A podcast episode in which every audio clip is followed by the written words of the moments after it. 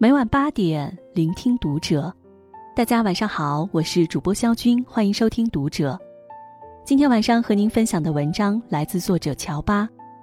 上海交大开除二十一名研究生，你不努力的二十岁，就是你举步维艰的三十岁。关注《读者》新媒体，一起成为更好的读者。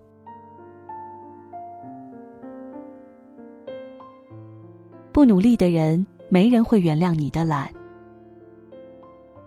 前两天，我表弟对我说，他在上海交大读研的外教老师被开除了。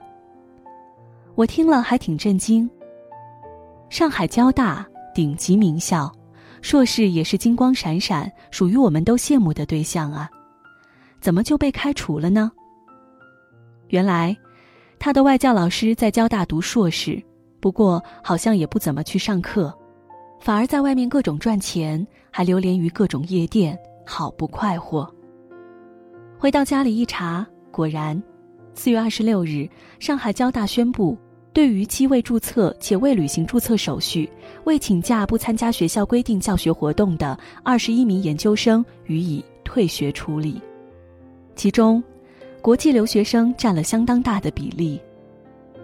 被退学学生名单中。许多都已经入学多年，一直神龙见首不见尾。该校工作人员表示，有很多学生都没有办理退学手续，就擅自离校，半道就不念了，消失了。现在挂在网上的基本都是联系不上的。消息发布以后，网友们是一边倒的叫好。管你是中国人还是外国人，没有规矩不成方圆。最近这两年，高校博士生、研究生、本科生被清退的事情屡有发生。去年，武汉大学研究生院发公告，对九十二名国际学生予以退学处理。广州大学也发布通告，有七十二名研究生在规定的最长学习年限内未完成学业，学校因此作出退学处理。事后。话题：七十二名研究生因旷课太多被退学，还冲上了热搜，引发了网友的热议。实际上，这些行动向所有的在校学生发出了信号：大学不是温柔乡，严进宽出已经成为过去时。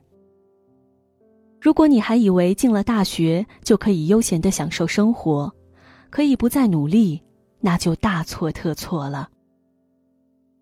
说到底，天下没有免费的午餐，在该奋斗的年纪，你悠然的选择安逸，就要为此付出代价。舒适过了头，人就废了，这是世界的真理，对谁都一样。对不起，你还过不起安逸的人生。初中的时候，我对门家住着一个漂亮的女孩儿。不管走到哪里，她靓丽的身影都是一道别样的风景，在一群女孩子中间格外耀眼。那时候我成绩尚可，一心想考县里的重点中学，而她刚上初二就不想读书了，整天闹着退学。她的爸爸妈妈几次被老师叫来学校约谈，回到家里打也打了，骂也骂了。可无论如何，他都不愿再踏进学校一步。后来有一次，我出门遇到他，便劝他几句。我说：“你现在就不想读书了，将来怎么考大学？”他反问：“我现在的生活既轻松又舒适，为什么还要那么辛苦的考大学？”我说：“那将来呢？我们总是要长大的吧。”他笑着说：“以后的事情以后再说吧。”初中结束后，十六岁的他就在亲戚的介绍下南下广州打工。从那以后，我再也没有见过他。直到去年春节，我在回家的路上和他巧遇，一晃已经十多年了。我第一眼真的没认出来。眼前这个腰身粗圆、满脸憔悴的妇女，居然是那个清纯靓丽的女孩。简单寒暄几句后，她突然喟叹一句：“我可真羡慕你，可以上大学。”后来我才知道，在广州打工的头几年，从小县城到了灯红酒绿的大都市，他更加撒欢儿了，经常和一群狐朋狗友玩通宵。工作也是断断续续，从商场导购到工厂的临时女工，每个月千把块钱，既没找到一份稳定的工作，也没什么积蓄。就这样晃悠了七八年，她没那么年轻活力了，就找了一个辍学打工的男人嫁了。贫贱夫妻百事哀，两口子经常为了一点小钱而吵得不可开交，丈夫还动手打人。夫妻俩学历都不高，也没有什么手艺。丈夫在外面送外卖，她在餐馆当服务生，干的都是陪人笑脸的活儿。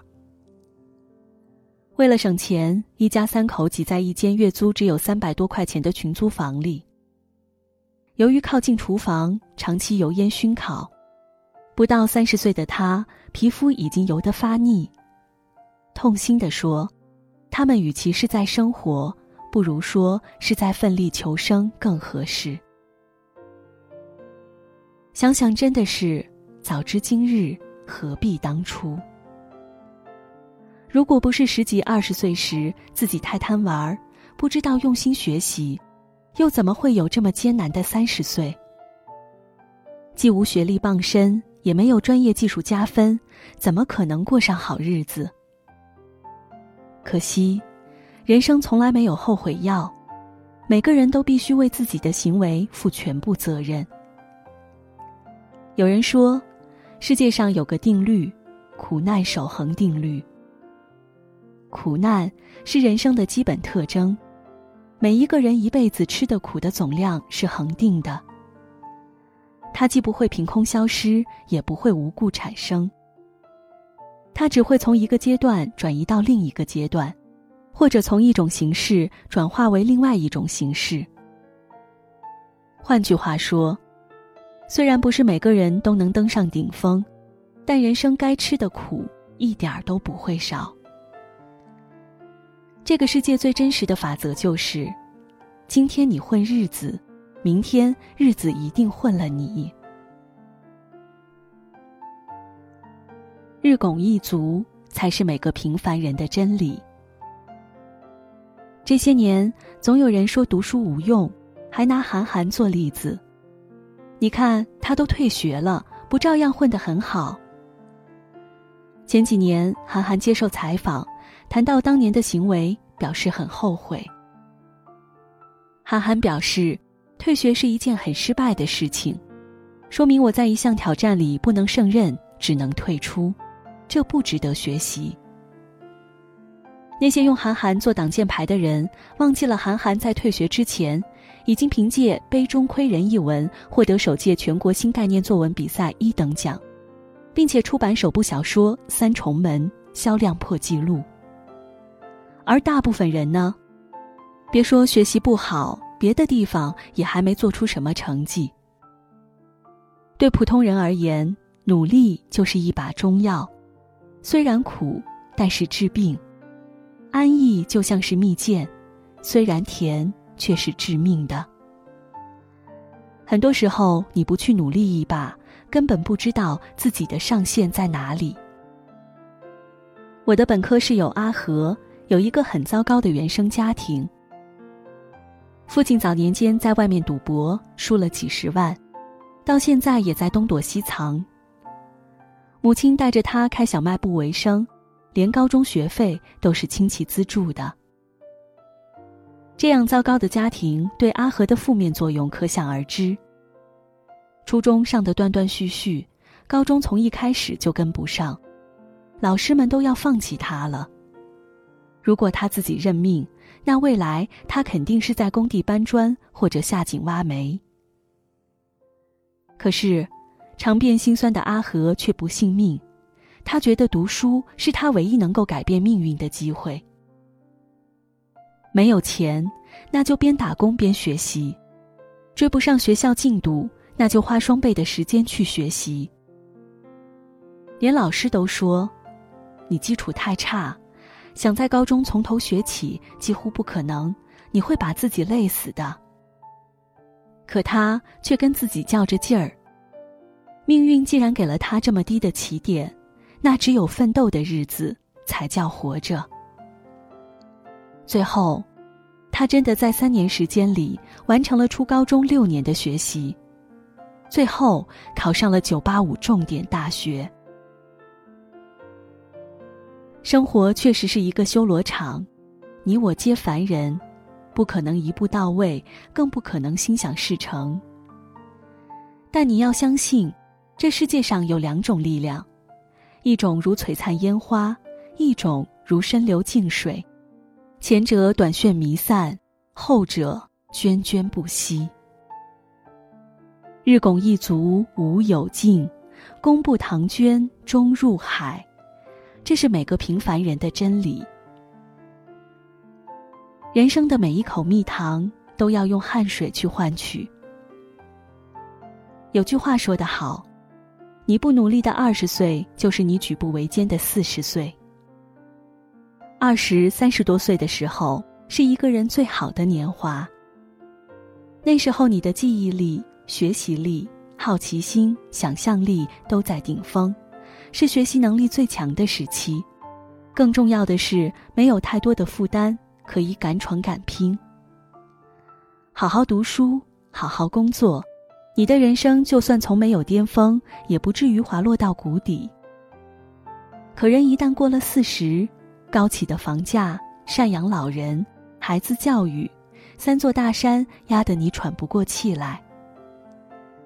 到那时，想再折腾，虽然也有可能，但恐怕要难得多。哪个中年人不是拖家带口、默默前行？路遥说：“每个人都有一个觉醒期，但觉醒的早晚决定个人的命运。”在这个快速变化的社会里，舒适区已经越来越少，扎牢你的堤坝，才能抵御命运一波又一波的巨浪。说到底，人生就像四季，春华秋实，夏雨冬雪，自有规律。曾看过这么一句话：春天是该播种的时节，你拖到夏天才行动。虽然也辛苦付出了，但秋天的收成肯定不会太好，冬天就可能吃不饱。相反，在该奋斗的年纪好好努力，你会发现人生皆是春夏秋冬的馈赠。